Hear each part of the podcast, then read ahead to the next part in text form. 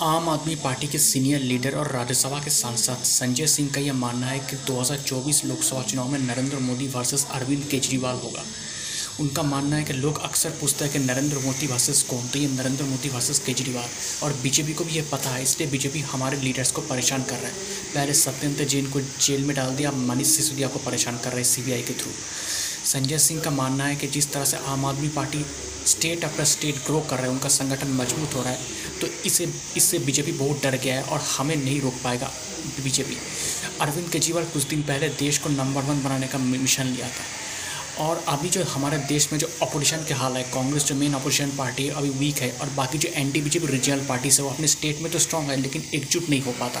तो अरविंद केजरीवाल और आम आदमी पार्टी जिसकी दिल्ली में भी सरकार है, पंजाब में भी सरकार है तो 2024 में अगर सही तरीके से राजनीति करते हैं तो अरविंद केजरीवाल नरेंद्र मोदी के लिए एक चैलेंज बन सकता दोस्तों, मेरा नाम प्रियोव्रत गांगुली है। मैं एक राजनीतिक विश्लेषक हूँ। तो आपको मेरा पॉलिटिकल एनालिसिस कैसा लग रहा है?